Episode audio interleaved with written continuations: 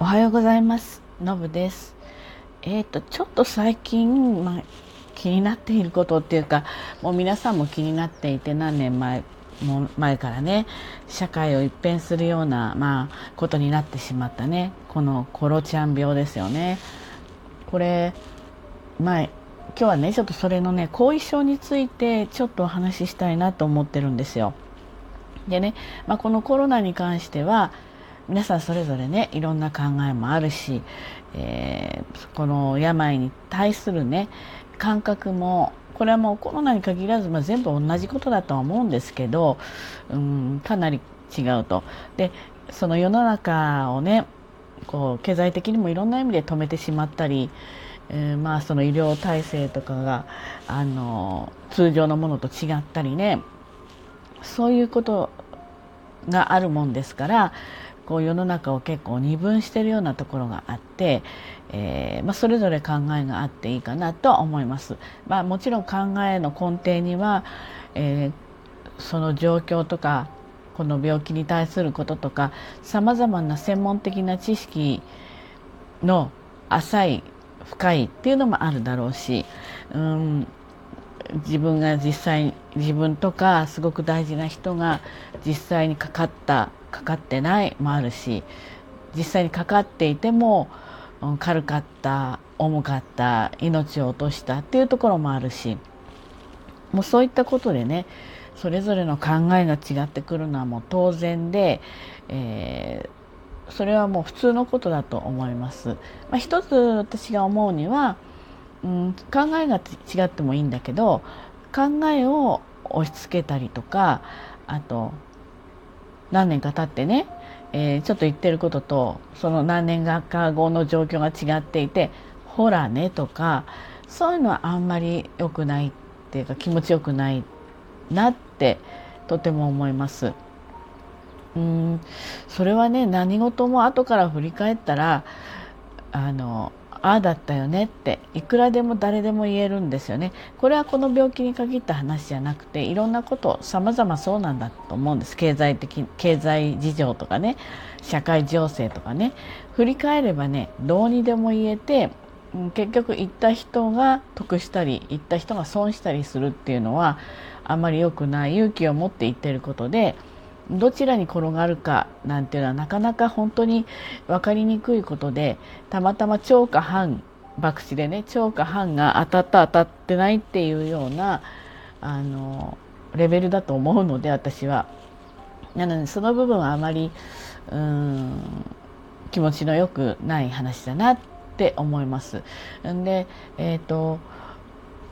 自分なりにいろ、まあ、いろんな人の話を聞いて、で自分なりに判断したことが、それが合ってたり、あ、まあ、そのようになったりそのようになっていなかったり、なった時に自分の中でどういうふうに解決していくかっていう、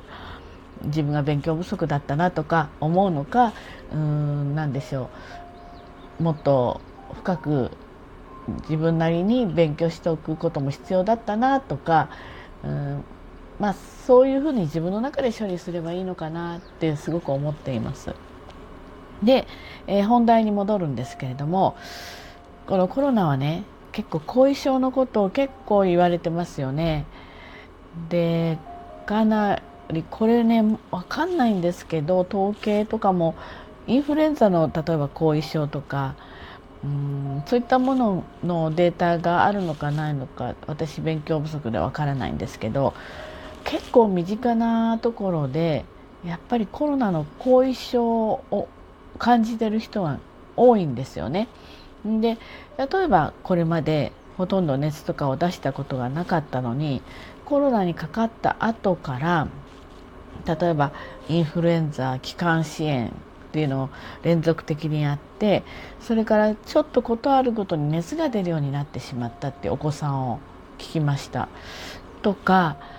なんとなく息苦しいとか、なんか疲れやすいとか、あとね、かわいそうだなと思ったのは、咳が止まらないんですよね。普段はしてないんですよ、咳。普段はしてないんだけど、例えばこの間も一緒にお仕事してた人が、普通にしてれば、まあ咳とかも止まってるんですけれども、一旦出始めると、本当にね、聞いててかわいそうになっちゃうぐらい、咳がもうしばらく止まらないんですよね。でずっと咳されてて、もうだから体力も使う、ほら涙も出ちゃう、お仕事先だからお化粧もしてるけどお化粧も崩れちゃう、で周りの方も気を使う、本人ももっと気を使うっていうことで、で聞いてみると咳なんてほとんど出たことない人だったんですよね、それまでね。えっといくつぐらいだろうな、ろくじゅっさいちょっとぐらいの人かな。で割と体力もあったし、咳とかに悩まされたことはなかったらしいんですけれども、やっぱりコロナにかかり、えっとな治ってるんだけど、それからやっぱりそういう症状が続いていて、すごく体力をやっぱり咳って消耗しちゃうんですよね。私も咳昔よく出てた人だったのでわかるんだけど、だからやっぱ疲れやすかったり、その頭が回らなくなったりとか、ちょっと記憶力が少し低下するってことも言ってたかな。まあ年齢的なことね、ろくじゅっさいぐらいになると記憶力の低下は誰にでもあるので、そのコロナと関係してるかわからないけれども、そういうことなんですよね。でこれもね、やっぱりあのいろんな考え方はあると思うんだけど、ちょっと今後のためにやっぱりデータをもうこうやって絶対取られてるとは思うんだけど、もっと詳しく取っておくべきだと思うんですよね。これあの怖がらせるためとか、なんかまたそういう煽るためとか言う人いるんだけど、そうじゃなくて、そういうねなんか感情論みたいのって無駄なんですよね。何かの時に役に立つんで、そういったねあの日常生活はできるけど、コロナ前とどう違ってるかっていうのをやっぱりしっかり取っていく必要があるんじゃないかなと思います。おそらくそうやってね、高校生のお子さんの方なんかはあのそういった、まあ、例えばアンケートとか来てないはずなんですよね。その咳で続けちゃうっていう人のところも。なのでなんかもっと積極的にかかった人に対して、えー、得られる情報をですね、うんと取っといた方がいいと思うんですよ。つまりね、コロナ の, あのウイルスが体に入る、そして体がから抜ける、でもそこで病気はおしまいじゃないっていうことが、この一つのコロナに関して分かっておいた方がいいと思うんですよね。でコロナはまあこれからもしかしたらすごくインフルエンザのように特効薬もうね、薬をにじゅうよじかん以内に飲めばこういう、うん、すごく効き目がありますよみたいのが出てきてね、えっと、後遺症もあの少なくなるのか、熱とか下がって良くなるけどそういった出るのかとか、やっぱりいろんなデータのあの病気の参考になると思うんですよ。今後ねまた感染症って絶対出てこないわけないし、あるでしょうきっと。その時も何かの一つのね、えー、役に立つじゃないかなと思うの。やっぱり生活にその咳の女性もそうだけど、確実に生活の支に支障をきたしてるわけですよ。歩けたり動けたり仕事ができたりするけれども、いやコロナ前の自分の生活と一緒かっていうとちょっと違うわけですよね。この高校生の僕ちゃんもそうですよ。それまでガンガン体動かせてたのに、かかって以来、夏にかかったのかな、かかって以来そういうような発熱とかを繰り返してしまうっていうね、やっぱりやりたいスポーツをお休みしなきゃいけない期間っていうのが増えてきてっていうことなんですよね。だからやっぱりこれは後遺症は後に残るでも症状であるし、やっぱり病気なんじゃないかなと思うんですよ。なのでね、最近すごく聞くのね、やっぱりコロナ大体一巡して、私はかからなかったんだけど多くの人はがかかって、まあ、少し落ち着いてきてるのかな。データ上は落ち着いてきてはいますけど、わかんないけどね本当のところは。だけどその治った後にあのなんていうかしら、どういう病気としてまだ体の中に潜むのか、免疫を下げるのかどうなのかっていうことのために、やっぱりそういったあの小さな声を拾っていって次につなげていったらね、あの人類にとって良いことなんじゃないかなってすごく思うんです。なのでその感情論で煽ってこうしたいああしたいワクチン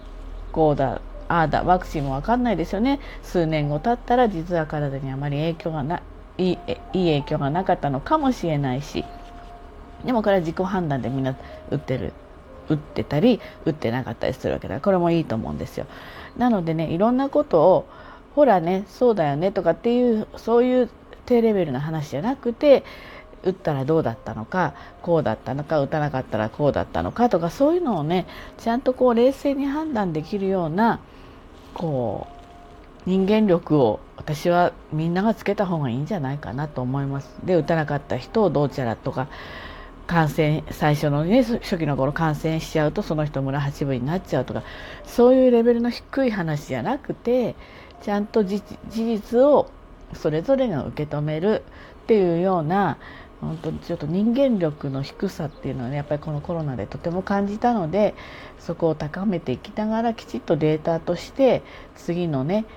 人たちのために残していくっていうのがとても大事なんじゃないかなって思います。